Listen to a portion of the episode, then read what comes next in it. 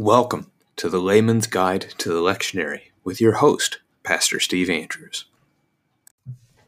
This weekend is the 12th Sunday after Pentecost, and our texts are our Old Testament from Isaiah chapter 51, verses 1 through 6, the epistle from Romans chapter 11, verse 33 through chapter 12, verse 8, and the gospel from Matthew chapter 16, verses 13 through 20. The Old Testament reading from Isaiah. So, again, Isaiah is God's prophet that he has sent to his people of Judah, the southern kingdom, to share his word, which is both judgment but also restoration, all the way throughout this book. And we have our text today from 51, verses 1 through 6, really is sandwiched right in the midst of the servant songs. If you're not familiar with the servant songs of Isaiah, there are four different places in his book where he focuses on the servant of Yahweh, this servant who would come, who would even suffer on account of God's people to redeem God's people, to bring about salvation for us. Obviously, when we talk like that as Christians, we very quickly connect it to being Jesus that Jesus is our Savior. He is the suffering servant that Isaiah has to teach us about. These songs are in chapter 42, verses 1 through 4, chapter 49, verses 1 through 6, chapter 50, verses 4 through 7, and then chapter 52, beginning at verse 13 and going through chapter 53, verse 12. These are some of the most beautiful words that Isaiah has to speak to us as God's people, that he had to proclaim to the people of Judah as they were being attacked and, and the judgment of the Lord had begun upon them. But Isaiah prophesies these words of restoration. And so our text today falls again right in the midst of really the, the three there at the end. The first one's a few chapters earlier, but chapter 49, 50, 52, 53. And here we have a text from 51, right in the midst of all of that. And in this text in particular, what we see is God calling his people to pay attention, to give ear, to listen, and to return. This is an invitation by the Lord to his people that they would again be his people and that they would live forever. So we're going to take the text. It's six verses and it's not paragraph broken up in, our, in the Bible. So we're going to go ahead and read it straight through. Listen to me, you who pursue righteousness, you who seek Yahweh. Look to the rock from which you were hewn and to the quarry from which you were dug. Look to Abraham your father and to Sarah who bore you. For he was but one when I called him, that I might bless him and multiply him. For Yahweh comforts Zion. He comforts all her waste places and makes her wilderness like Eden, her desert like the garden of Yahweh. Joy and gladness will be found in her, thanksgiving and the voice of song. Give attention to me, my people, and give ear to me, my nation, for a law will go out from me and I will set my justice for a light to the peoples. My righteousness draws near. My salvation has gone out, and my arms will judge the peoples. The coastlands hope for me, and for my arm they wait. Lift up your eyes to the heavens and look at the earth beneath. For the heavens vanish like smoke, the earth will wear out like a garment, and they who dwell in it will die in like manner. But my salvation will be forever and my righteousness will never be dismayed.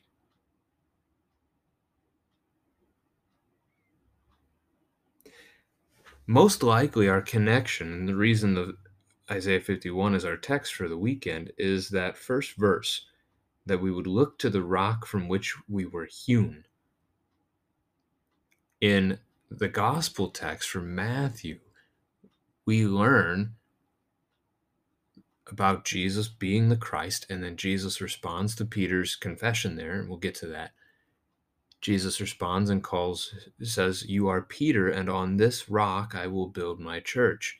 And that rock we'll talk about later is the confession of Christ, faith in Christ. And so we have this idea of the rock that is connecting us. There are lots of Old Testament passages that could have been chosen, but this is the one that's been paired with the gospel. My understanding is that's the way that the, the lectionary committee that actually puts together the pericope system, the different readings, that's the way that they typically do it. They start with a gospel text. So you have Matthew as your A, and so you pretty much work through all of Matthew's gospel in your A. Mark is your B. Mark is a little shorter, so a lot of John gets spliced in. And then your C is Luke. Um, and so you work your way through the gospel. And as you're doing that, as you pick a pericope for the New Testament gospel reading, then they pick an Old Testament reading that has a connection to that gospel text.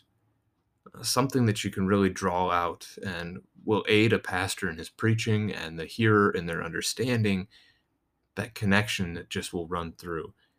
The epistle text, I believe the intention of the committee was to help you see the epistles as wholes, just like they're doing with the gospel and reading you through a gospel. So they're trying to read you through the various epistles as well. So, you know, back in the season of Easter this year, we read through First Peter. Now we're in the middle of reading through most of the book of Romans. Before in a few weeks, we'll move into the book of Philippians so the the epistle text thematically doesn't always have such a great connection to the gospel in the Old Testament reading. It is still scripture, and we can make them connect because it's all God's word, and it does that. But your your biggest, your easiest connections are the Old Testament to the gospel, because I believe that is how the committee has picked their text. So that's why I like to look for it and kind of share with you how the texts go together each week and that's our, our connection point this week this rock idea, the rock from which we were hewn. And that is actually the Lord. As we talk about Isaiah's passage here, God is the rock from which we were hewn. If you want to get to the idea of, of, a, of a source or, or a creator, you could get quite literal with it and talk about the earth, that we were made of the dust. And that's an okay conversation too. But ultimately, who is the source? Who is the one who has made us? God is calling us again back to Himself. He's not calling us to the earth, He's calling us to Himself. We're going to learn at the end of the section that the earth is just passing away. So God's call is to Him. So listen to me at the beginning. Um, in verse 1, that is Isaiah speaking on God's behalf. God is working through his prophet to proclaim this message those who pursue righteousness and seek Yahweh. That should be all people.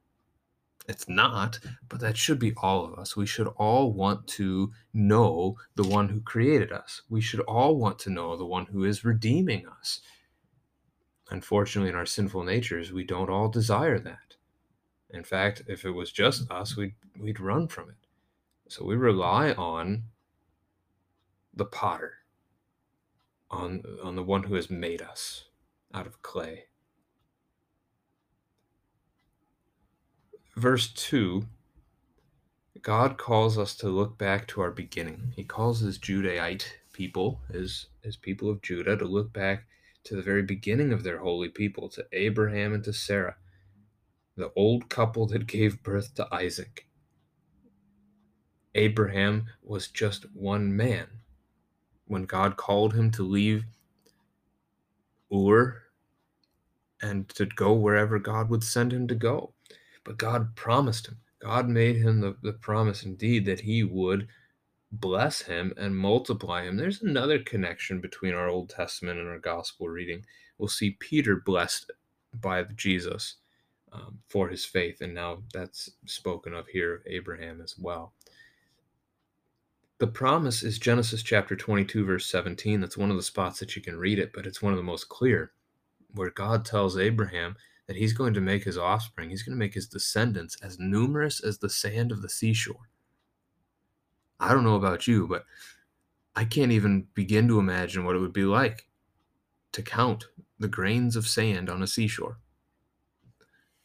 I mean, I don't know. I'm going to look it up real quick grains of sand in a cup of sand. See if Google has an answer. This is from one of those question and answer kind of websites. A cup is typically thought of as 250 milliliters, so that cup would have at least 2 million grains.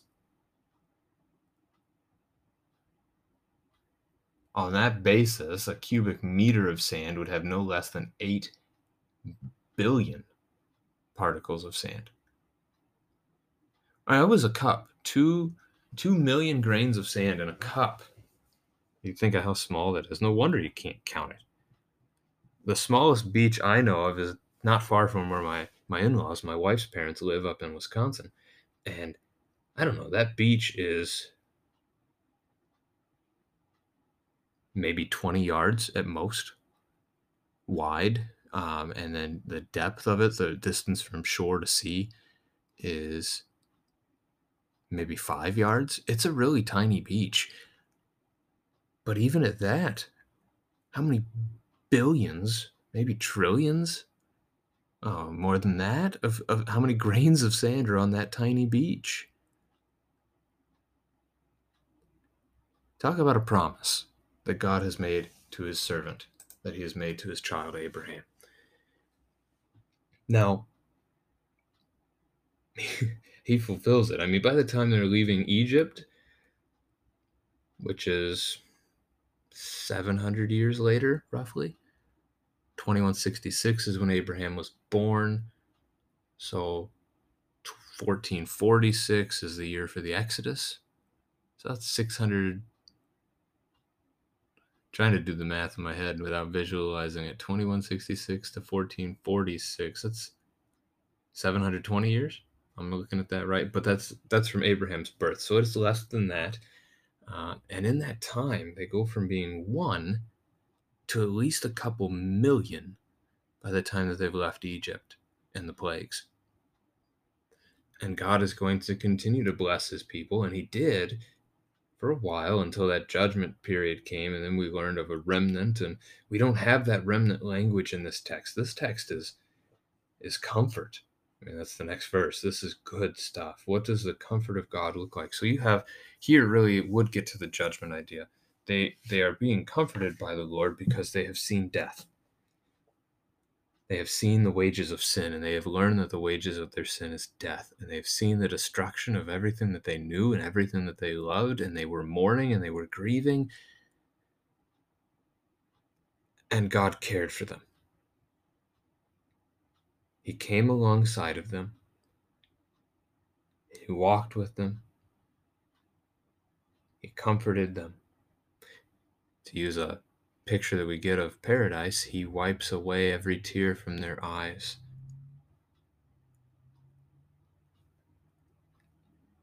And we can go to paradise because that's what this verse is. I mean, it's good to talk about it because that's what God does here.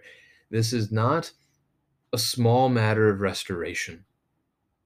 God is going to comfort all of her waste places and make her wilderness like Eden. Eden is paradise as we we think of that that original design of God, the original act of his creation.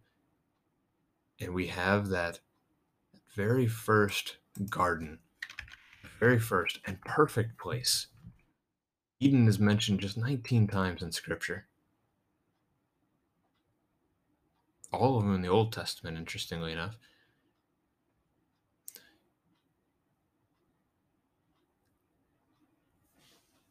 The Hebrew word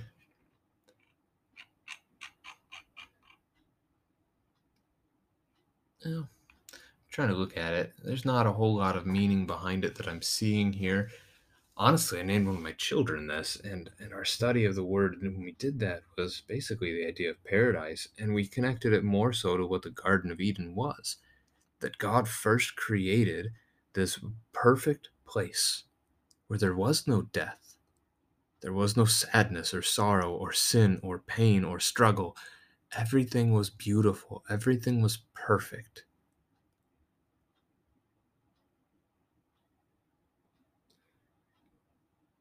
The world today, post fall, is nothing like that.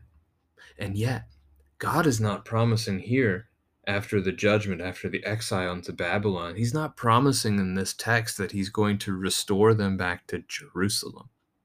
We've read that elsewhere in the book, yes, but this is bigger. He is going to make them into the garden of Yahweh. There is a promise of paradise here, and it's not the only place in the book of Isaiah. Chapter 4 verse 2, chapter 32, verse 15, chapter 35, verses 1 and 2, chapter 61, verses 3 through 4, and chapter 65, verses 21 and 22 all point us to this new Jerusalem that we normally think of from Revelation chapter 21, um, roughly verses 1 through 5, I think it would be there.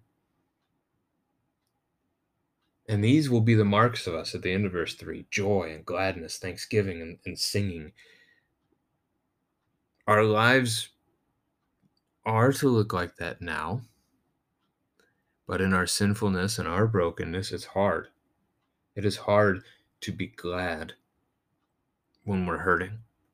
It is hard to give thanks at all times, although we've been called to it. Give thanks always, for this is the will of God for you in Christ Jesus.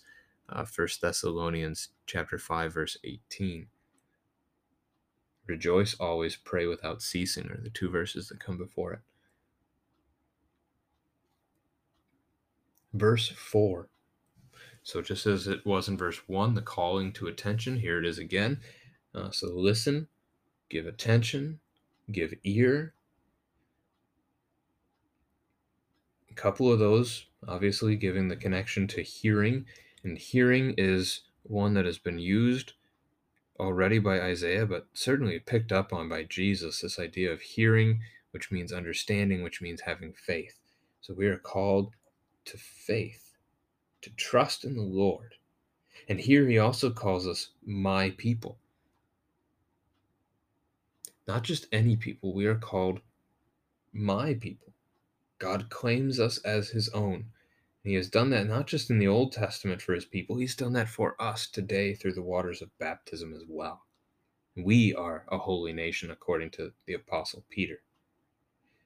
Now we get this parallel all the way through the rest of 4 and 5. All these things go together. So, a law, justice, light, righteousness, salvation, and my arms. These are all going together to show us what God is doing.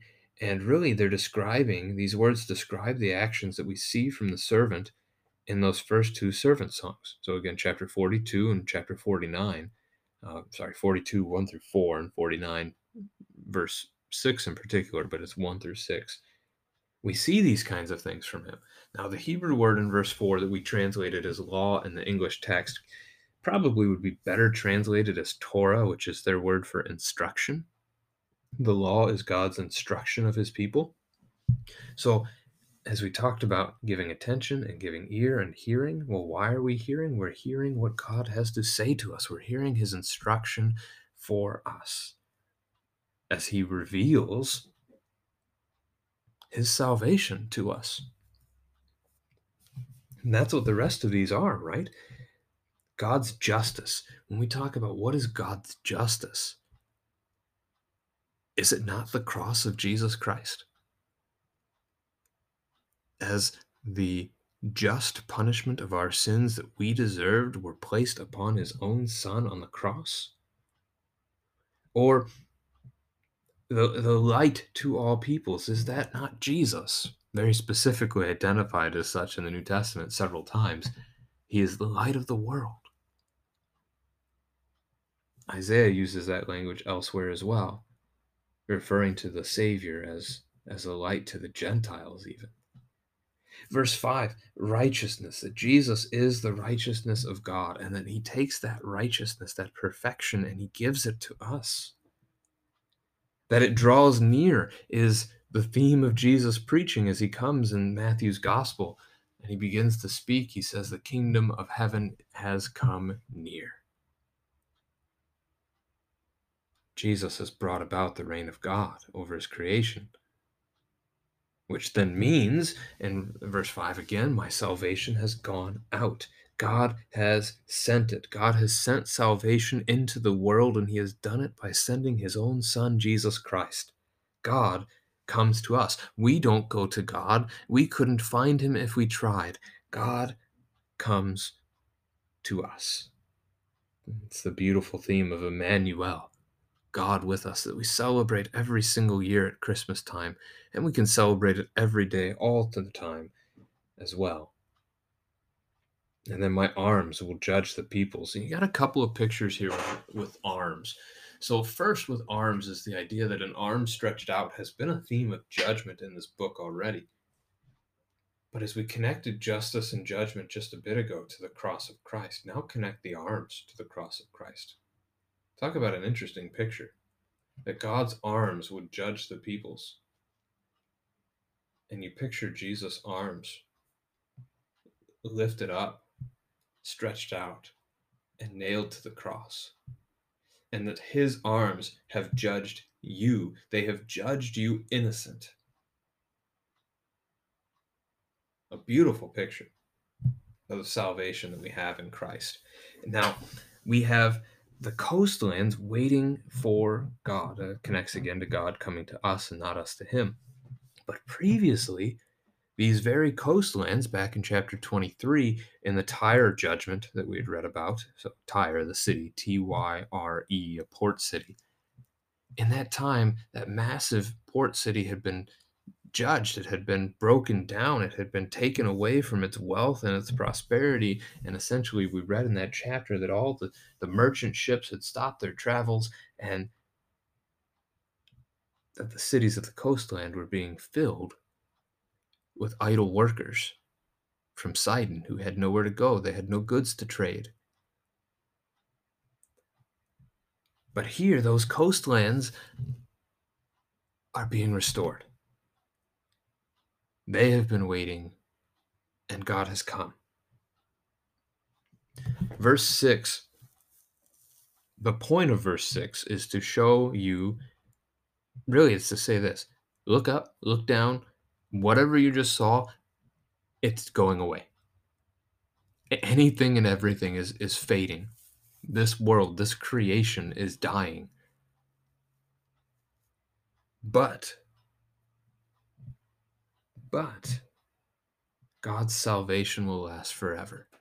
And so again, we go back to verse 3 in the paradise that God is making for us, that He is restoring creation. And so there's a lot of argument, I think, scholarly about what the restoration of creation means. Is it going to be God essentially terraforming this earth? If you're not familiar, that's a sci fi um, kind of thing. Science fiction likes to talk about terraforming. And that's where you take a planet and you literally end up reshaping the planet. You resurface the planet just like you would resurface your driveway uh, when it needs to be repaved because it's all broken up you you somehow are reforming the planet so that it can be good again, so that it can be sustainable to life. Is God going to basically terraform this earth? Or is he going to let this earth pass away and in its place give us a new one? You hear Christians talk about it in both ways. And I think you could even probably pick out both of those ways from scripture. So there's not there's not a terrible amount of benefit for us to try and pin that down one way or the other. It might better chalk up to what we're going to read in the first verse of our Romans epistle how unsearchable his judgments and inscrutable his ways. You know, eh, the depths of the wisdom and knowledge of God, we just don't know. And that's okay. But it's a fun thing to think about nonetheless what paradise will be like when we get to be there with God. Now, a little bit more into the verse 6 there lift up your eyes to the heavens is a very much a, a, language of the songs in scripture. So psalm 121 verse 1 and psalm 123 verse 1 both start out very similarly to that. And psalm 123 it's that phrase. Psalm 121 instead of the heavens it was the hills. But then it said from where does my help come? My help comes from the lord. So you could connect this to prayer and Jesus did this to pray. He looked up to pray. We look down to pray. oftentimes. You think of bowing your head, closing your eyes. Uh, so the look to the earth beneath.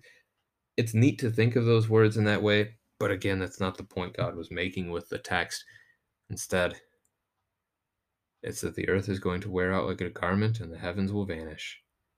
What you see will be gone, and anyone who is dwelling in them will be gone. They will die, they will perish. God's judgment will come. But again, that salvation of the Lord lasts forever, that new paradise that He is preparing for us even now, according to the promise of Christ. That new paradise is ever, everlasting. As we turn to our epistle text, it's Romans chapter 11, verses 33 through chapter 12, verse 8. And we're going to break this one up into three three parts. We'll start with the, the verses that end chapter 11 first. Now, we've already mentioned this, this first verse, but let's go ahead and read it. Oh, the depth of the riches and the wisdom and the knowledge of God! How unsearchable are his judgments and how inscrutable his ways! For who has known the mind of the Lord, or who has been his counselor, or who has given a gift to him that he might be repaid?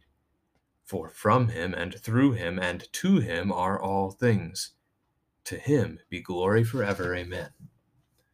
That amen word there is a Greek word for truly or indeed. So Paul is essentially echoing what he has just spoken. He's, you know, we see that as the end of a chapter, but he continues to speak after that that word is spoken too. So, all right, we're going to look at the depth of things. Basically, verse 33 is describing the idea that we cannot truly fathom all the things of God. And that's very true. It's simply beyond our understanding. But let's talk about some of this anyway. So, the depth of the riches, wisdom, and knowledge. So, we have three things in that first sentence. What do we know about the riches of God? For starters, we know God owns all things. You don't own anything. I know we talk that way. We talk about the bank owning my house or we talk about how I own uh, the clothing that I'm wearing, or whatever it may be. But we don't own any of it. The Lord owns this planet and everything on it. The Lord owns the universe. He made it all. It is His. You are a caretaker. God has entrusted to you all the things that are in your possession the money sitting in your bank account, whether it's a dollar or a million dollars, doesn't matter. It's God's money. It's God's tool, it's God's resource for caring for his creation. And he has entrusted that to you that you would make use of it to care for his creation, to care for your neighbor. You can do that well, and you can do that poorly. The parable of the talents Jesus tells in the New Testament picks up on that kind of a theme. God owns all things. Now, also, these riches of God we could talk about as his gifts to us his mercy, his grace, his love, his forgiveness. All these things that he so richly and wondrously gives to us. The second word, wisdom, talks about why does God do what God does? And that's beyond us. God had that conversation with Job as Job was trying to figure out the ways of the Lord. We just don't know. I cannot answer the question of why God chose to create the world in the first place. He didn't tell us. I cannot answer the question of why God sent Jesus into creation somewhere between 6 and 2 BC. Why then? Why not sooner? Why not later? Why hasn't Jesus returned yet? I just, I don't know. God hasn't told us. I can't understand these things in particular. The wisdom of God is beyond our understanding. This is good. This is a good thing. Paul picks up on this topic in the beginning of his letter to the church in Corinth as he addresses the wisdom of God, the foolishness of God, even. He says the foolishness of God is wiser than the wisdom of men, And the foolishness of God, according to Paul, is the cross of Christ. Now, as we look at the third word, the knowledge of God, we were talking about some some of this with the, the Old Testament reading, the grains of sand on the seashore. God knows the number of hairs on your head. You don't. I mean, you could shave your head today, I guess, and try and count them, but good luck with that. Most of us wouldn't be able to get to 100 and we'd have to count over again. I mean, I guess you could go at it for a while. Do bags of 100. Or maybe you'd have to do smaller bags of 20 hairs. As if you haven't lost some on the ground. God knows even that kind of an intimate little detail about you. And he knows that kind of intimate detail about everything in his creation, including beyond this earth. We have no idea how many rocks are out there in space, how many planets span the universe, how many stars there are, but God does. He made them all. He cares for them all, just like He cares for you. All of this is beyond our understanding. We simply cannot know. And because we cannot know, we cannot render a just judgment. If you don't know, you can't judge.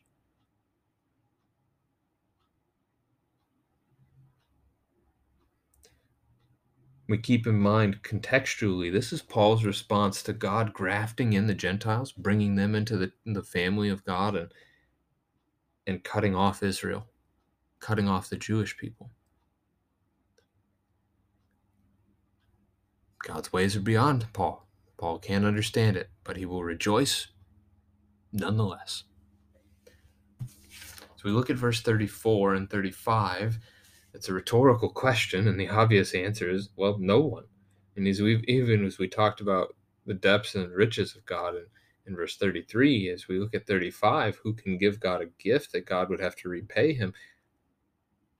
Which one of you listening today has anything that you personally own that you can give to God that God Himself doesn't already own?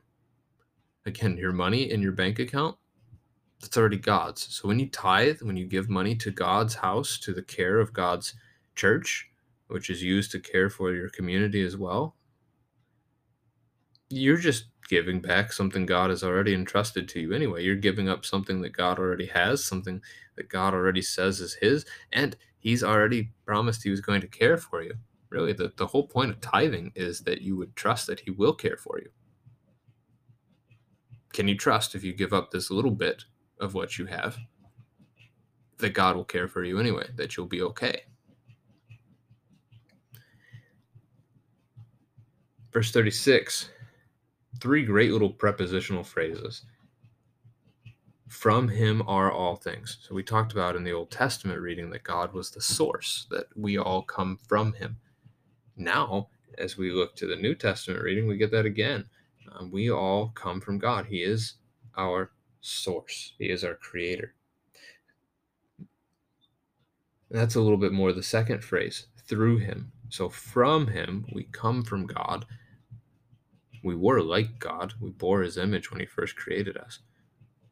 We lost that in the fall, being restored and redeemed in Christ. Now, through him are all things. So, through him, we can talk about being created. We were created through God, by God but also saved. And that's going to connect us then to the third phrase that we are to Him. To Him are all things. All things exist in creation to give God glory. All things bring glory to the Lord, whether it's in the good sense or in the bad sense. I mean, even the, the sins that bring about judgment upon mankind, the wicked sinner who is judged and condemned because of his sin brings glory to the Lord as being a just God. I know that's hard for us to hear, but think about it for a moment. If a man, okay, I'm going to use myself in this example. If I were to walk out of my office this afternoon to go home to spend the afternoon with my family, have dinner with them, and whatnot, and as I'm walking out the door, somebody's walking through the church parking lot and they kill me. And they don't stop there. The man that kills me continues on and he goes on a rampage and he kills a hundred more people in town before the police catch him. As he comes before the judge, because they actually caught him, he, he's there, he, he has to face his day in court. As he comes before the judge, what should the judge say? If the judge let him go, how would you react? How would you respond? Would you say good things about the judge? Not likely.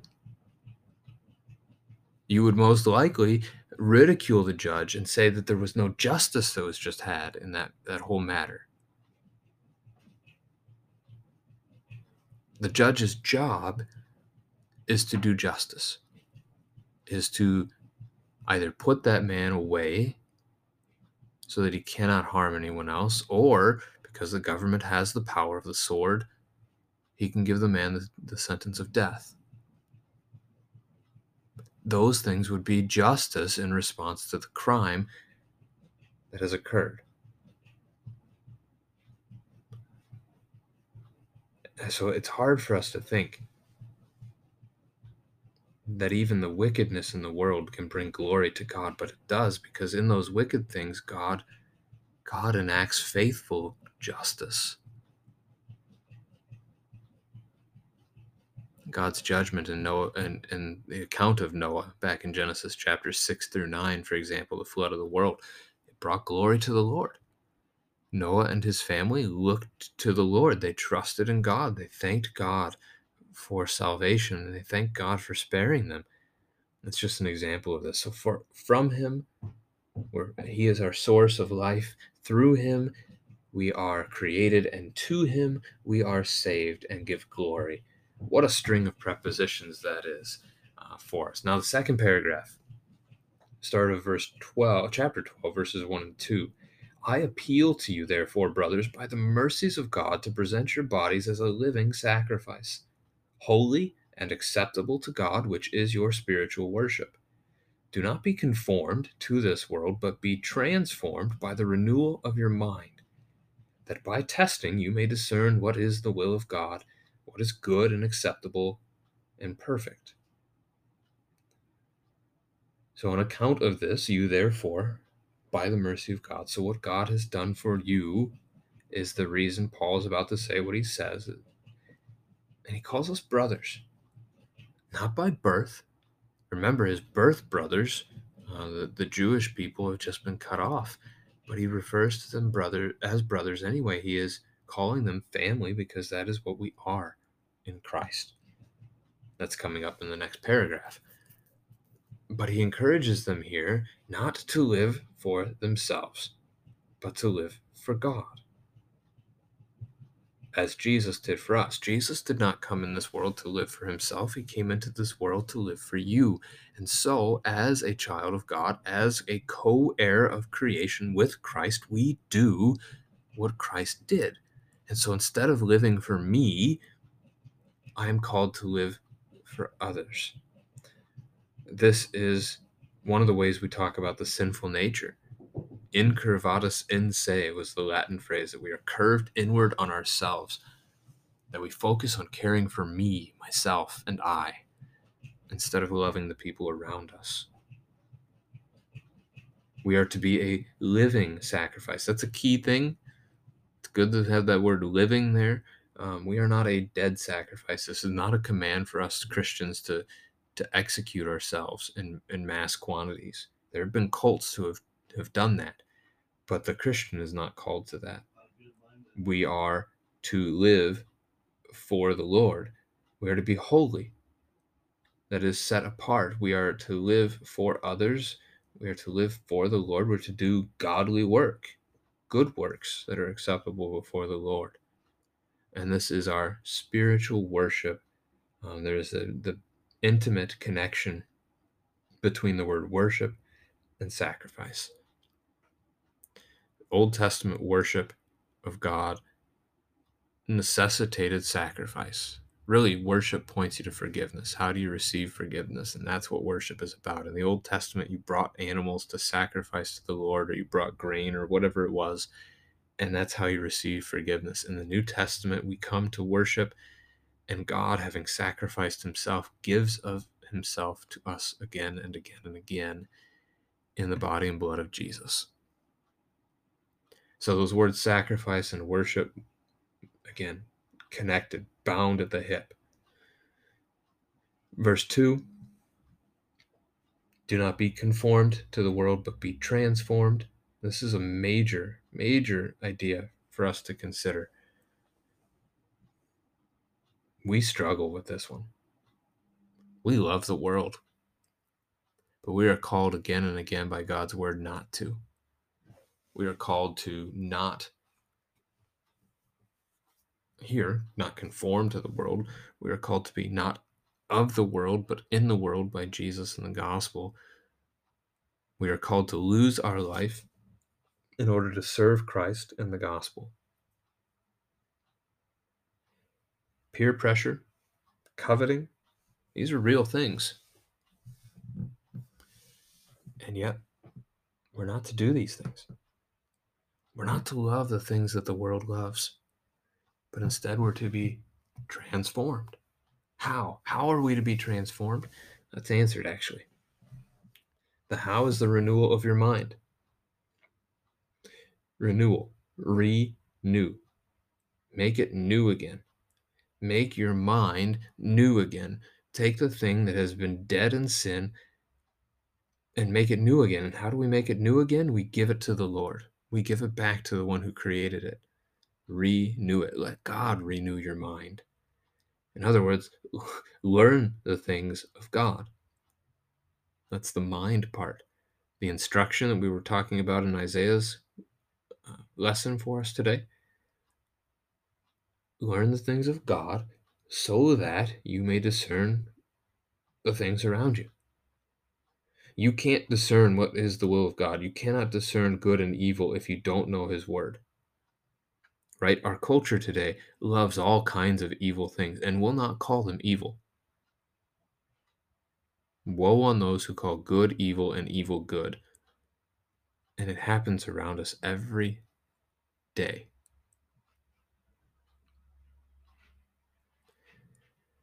Recent years, the number of abortions every year has fallen. I we can be thankful for that. At least that's what they tell us statistically. Even the institute like the like Guttmacher, which supports abortion, still estimates that over 900,000 children are killed every year.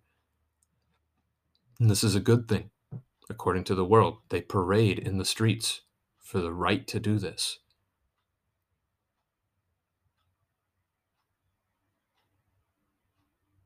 They mock our faith with it. I've seen demonstrators who pretend to be Mary saying if only she had had an abortion.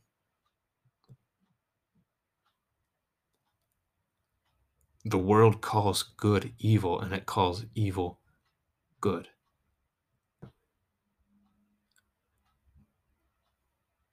We watch right now as the cities around us burn to the ground. And we're told that it's a good thing.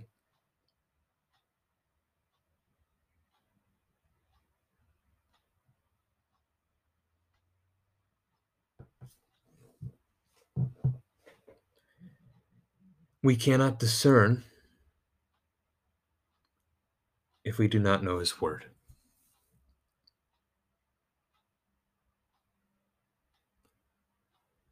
We are to entrust ourselves back to the Lord, to the one who made us.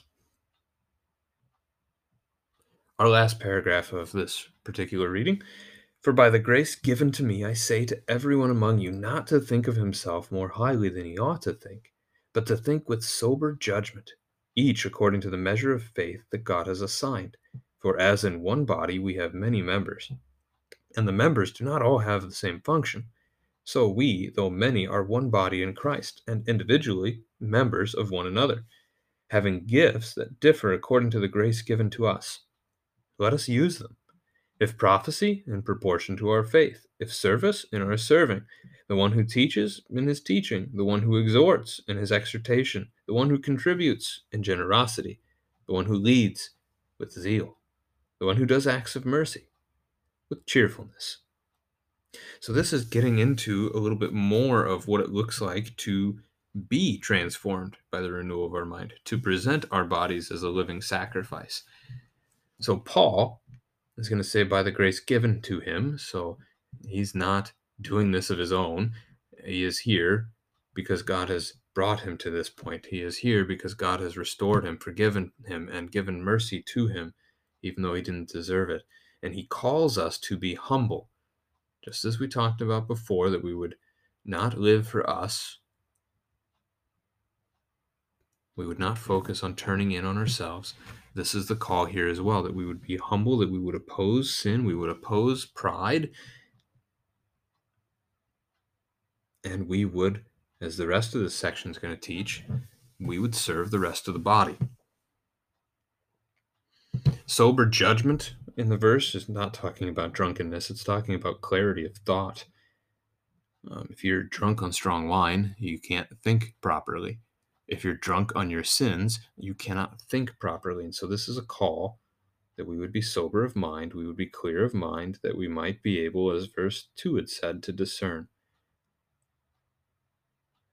And then to do what God gave you to do the measure of faith. So our faith allows us to receive the gifts of God in that measure of faith God has assigned to you. He has given you callings. He has called you to do specific tasks. We call these vocations. It's the Latin word for calling. Verse 4 gives us this great analogy. This has to be one of the top analogies in Scripture. Your body, you know, go ahead and look at yourself. I guess not if you're driving. Focus on the road if you're in the car. If you're not driving, if you're if if you're in a position where it's all right to take a look, hold up your hand in front of your face. How many members are there? You can count your fingers. You can count the individual sections of each finger. You can count the nail, the knuckles. You can count the bones, the muscles, the tissue. You can count your palm, your wrist, your arm. You can run your finger across the back of your hand and feel those different bones in your hand. We haven't gotten behind beyond just the hand, and I don't know what count we're at. Many members already there, and as you think of of, of the cellular level, there's even more. Um, Paul doesn't go to the cellular cellular level here, or elsewhere when he uses this same analogy in, in Corinthians, for example. But just think of it. Let's just use your head.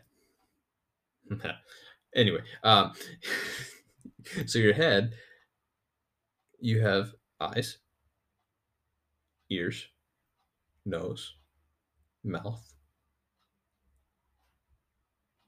all different members, all different functions.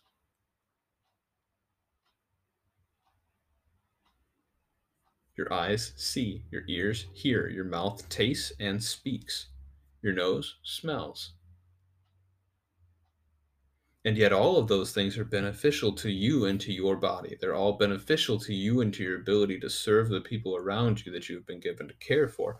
If you take one of them away, could you still live? Yeah. But you'd lose on some things. If you can't see, if you're blind, it's not like life is suddenly not worth living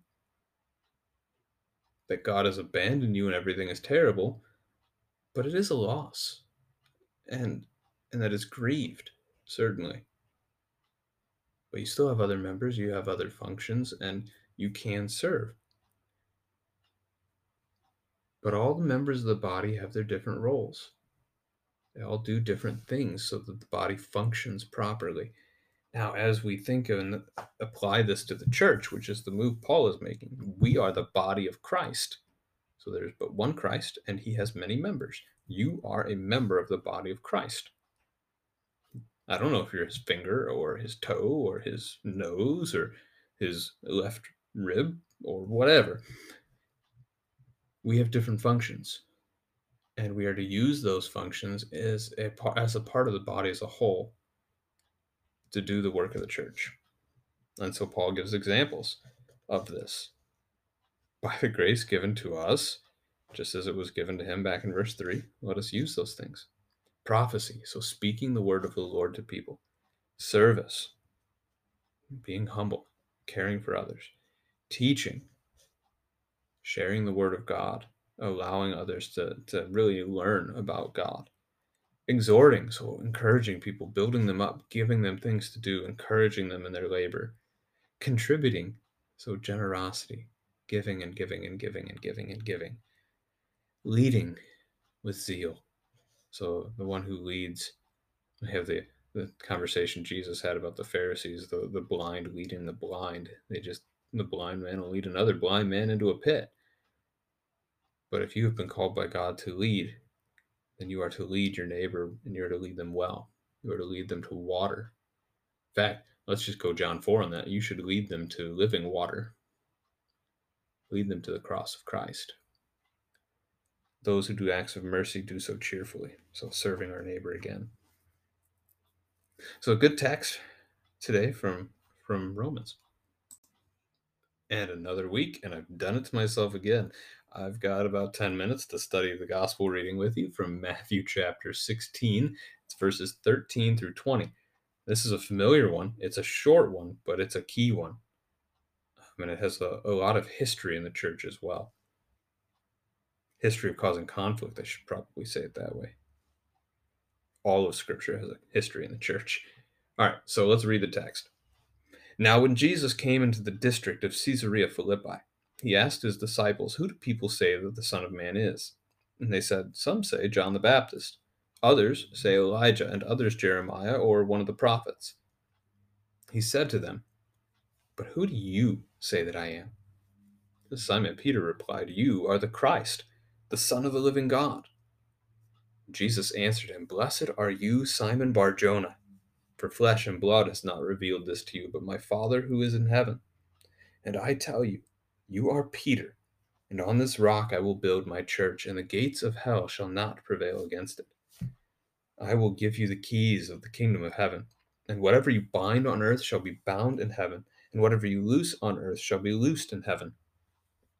Then he strictly charged the disciples to tell no one that he was the Christ. Caesarea Philippi is out northeast of the Sea of Galilee. It's not a port city. It's not right there. I, I don't know the exact distance, but you'd have to travel a few miles at least to get to, to this city. And Jesus is going and into this Roman district as part of Rome's territory. And he uses a question to teach the disciples. The Son of Man is a reference to himself. The disciples know that. They've heard him use that title for himself several times. So, who are others saying that Jesus is? The disciples share some of the things that they've heard. Some are saying John the Baptist, others Elijah, others Jeremiah, others one of the prophets. Note that all of those are prophets. So, in terms of who are the crowds thinking Jesus is, the crowds are responding, crowds are talking to the disciples and saying that they think Jesus is a prophet. That can be a good thing. It can be a bad thing depending on where they're at. Um, one in particular we know was saying Jesus was John the Baptist was King Herod. Herod, after killing John and hearing about Jesus, starts to believe that maybe Jesus is John reincarnated, back from the dead. Terrified him, at least for a moment. We don't hear too much about that, but it's in there. Now, so John the Baptist is the great prophet of the New Testament. Elijah is the great prophet of the Old Testament, and then Jeremiah and others. So you have there were lots of prophets in the Old Testament times. And yes, Jesus is a prophet. He does speak God's word to his people. Interestingly enough, if you ask who Jesus is to other groups today, the next largest group of people in the world after Christianity. Christianity, is the last I checked, was still first in terms of percentage population in, in, in the creation. Next largest, and it's close, is Islam. If you ask a Muslim who Jesus is, they would tell you he's a prophet. So they would agree with some of these crowds. They would tell you that we Christians misunderstood everything he had to teach, but that he was a great prophet that was sent by God from above. They actually do the same thing about Noah and Abraham. I think they have four prophets. I'd have to do some study on that again. So Jesus has asked that question. He's got them on the topic. He's got them thinking about it, and now he turns the question back to them. Now that you've said what the crowds think, Jesus asks the disciples, Who do you think that I am? What have they learned in the time that they've been traveling with him as they've gone from village to village, as they've seen all the miracles that he has done, as they've heard him teach in the synagogues, as they've heard him rebuke the Pharisees? What have you learned? What have the disciples come to know about this Jesus? And Simon replies, You are the Christ, the Son of the living God. This is one of the few moments of great faith that we see from the disciples in the gospel accounts. Typically, the gospels portray the disciples as not being all that faithful. But here, that is a bold and faithful statement that Peter just proclaimed, just said his belief that Jesus is the Christ. Christ, Christos in Greek, is the word that means anointed one. You think of anointing in the Old Testament, we first probably go to Saul and then David chronologically. David would not lay a hand on the Lord's anointed, even though Saul was seeking to kill him. David wouldn't touch Saul. But after Saul died, David took over the throne over the kingdom of Israel. They would anoint prophets, priests, and kings. And Jesus fulfills all three of those roles for us. He is our prophet, priest, and king. So he is the anointed one. That's what the Hebrew word Messiah means. It's the Greek word Christ, Christos. Paul has, uh, not Paul, Peter has acknowledged that Jesus is the Messiah. He is the one that God was going to send to care for his people. That's a huge moment right there. Son of the living God. Living God indicates that that active faith in Peter, that he trusts that God is still active in the world, that he has not abandoned creation. He's not some random dead God who cannot care. He's the living God, and he does care. Jesus' response to him is where the trouble comes the disagreement, the conflict in the history of the church. Blessed are you, Simon Bar Jonah. So, blessed, why is he blessed? Again, we had that word in the Old Testament reading too. He's blessed because he has the gifts of God. To bless someone is to, I don't know, you might say bestow favor on them. When God blesses us, he cares for us, he gives to us of himself. Simon is blessed because God has given him the news, the knowledge, as we look to the first verse of our Romans reading, God has revealed some of that divine knowledge. He's given it to Peter. He's let Peter know who the Messiah is. This is a wonderful thing. So then Jesus, oh, sorry, Simon Bar Jonah. Uh, Bar means son. So he is Simon, son of Jonah and it has not been revealed to him by men, flesh and blood. It's been revealed by God the Father. It's 18 here that gets to, to the trouble. Jesus says, You are Peter, and on this rock I will build my church. Peter is the Greek word for rock. So Peter's name means rock. Just like our names have meanings. My name is Stephen, uh, which means, it's actually Greek, it means crown. Um, it's a wonderful, it's a fun thing to be able to explore what your name means and to do that with your family. And we were intentional with our kids and giving them names that they would cherish. that would point them to Jesus as they grow up, and that they would someday, maybe, hopefully, be able to use when they're talking to people to share the gospel with them. So, Jesus calls him Peter. This is why we call him Peter ourselves now. He was Simon. Now we call him Peter. We can also call him Cephas, as we see in Acts. Uh, that's the Aramaic for rock. So he picks up this name rock and he takes it with him. But the question becomes who is the rock or what is the rock on which Jesus is going to build his church? The Roman Catholic Church, starting probably a couple hundred years later, started to teach that this idea, they would deny that, that it was that it took a couple hundred years, but we get no indication that Peter is the Pope in the New Testament. But they start teaching it. They believe it today that this is Jesus proclaiming Peter Pope, that this is Jesus establishing the Bishop of Rome's office over the church. There's a lot of holes in that. But let's look at the text. Let's stick to the Scripture and see what Scripture says. First, Peter's name in the Greek text is Petros. That would be the masculine form of the word rock. English doesn't really do that with masculine, feminine, and neuter nouns so much. Greek certainly does.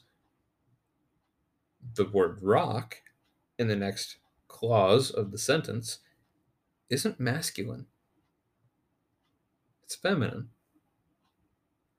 which is actually normal for the word rock in Greek. On this rock, I will build my church. Jesus doesn't say on this Peter, it's not on this Petros. He goes back to the just regular word rock. So he calls Peter rock. And he says, I'm going to build my church on the rock, this rock. What is this rock? That's the, the conversation's about. And so, because of the change in masculine to feminine, the change in case, we would say then that shows us that this is not a reference to Peter, it's a reference to something else. So, what would it be in the context? It'd be a reference to what Peter just confessed. It is Peter's confession that Jesus is the Christ. That is the rock on which God will build his church. God will build his church on the blood of Jesus, on the death of Jesus on the resurrection of Jesus, on the forgiveness of sins. And the gates of hell cannot, shall not prevail against it. So the gates of hell, the devil and all of his ways and all of his minions, cannot overcome God's church, or if you want to use the Romans language from our, our study there, cannot defeat the body of Christ. Good stuff there.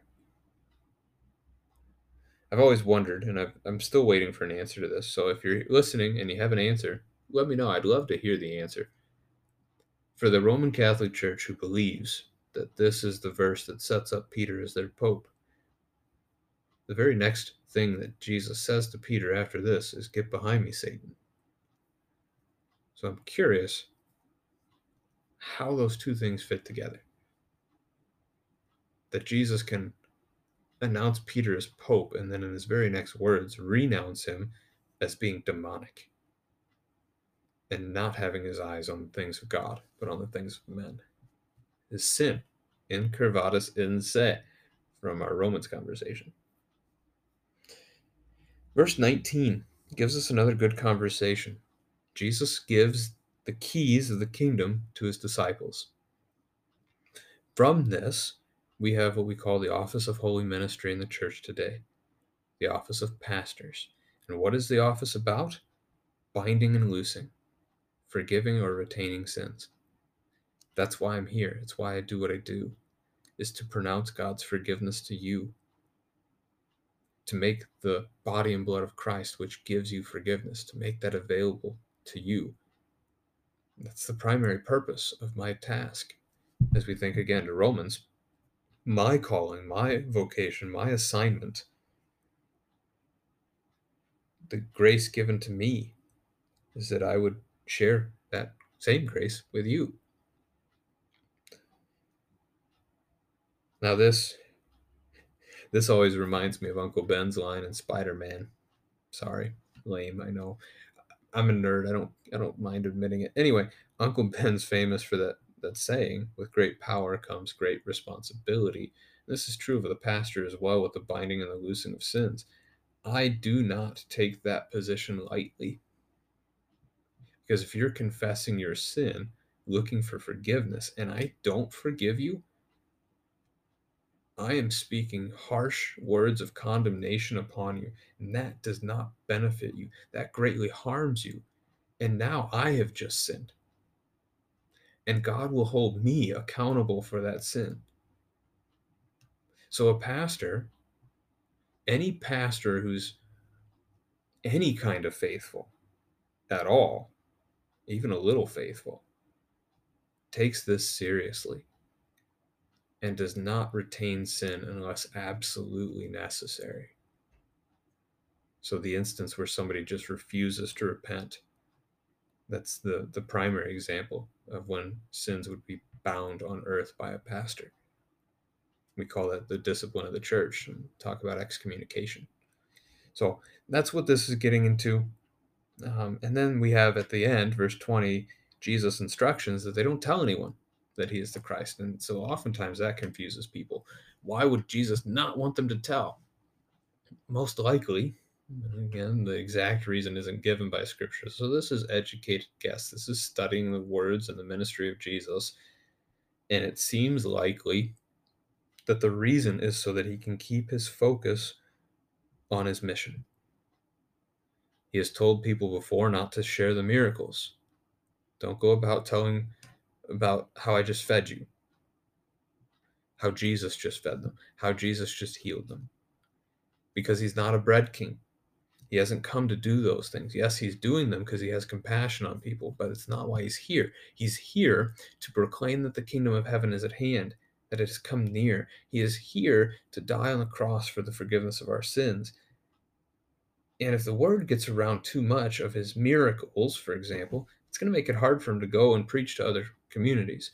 If the word gets out that he's the Christ, whom all the Jewish people were looking for the Christ who would deliver them from the, oppressors of Rome, it's going to be hard for him to do what he's come to do. So that's kind of the, the best explanation I've ever heard for this secrecy that Jesus makes the disciples have in various places throughout the Gospels. All right, we are over our time again, but that is our theme for the week, our, our lessons for the week. And so I hope that you were benefited by it and God's blessings to you as you continue to serve in your vocations.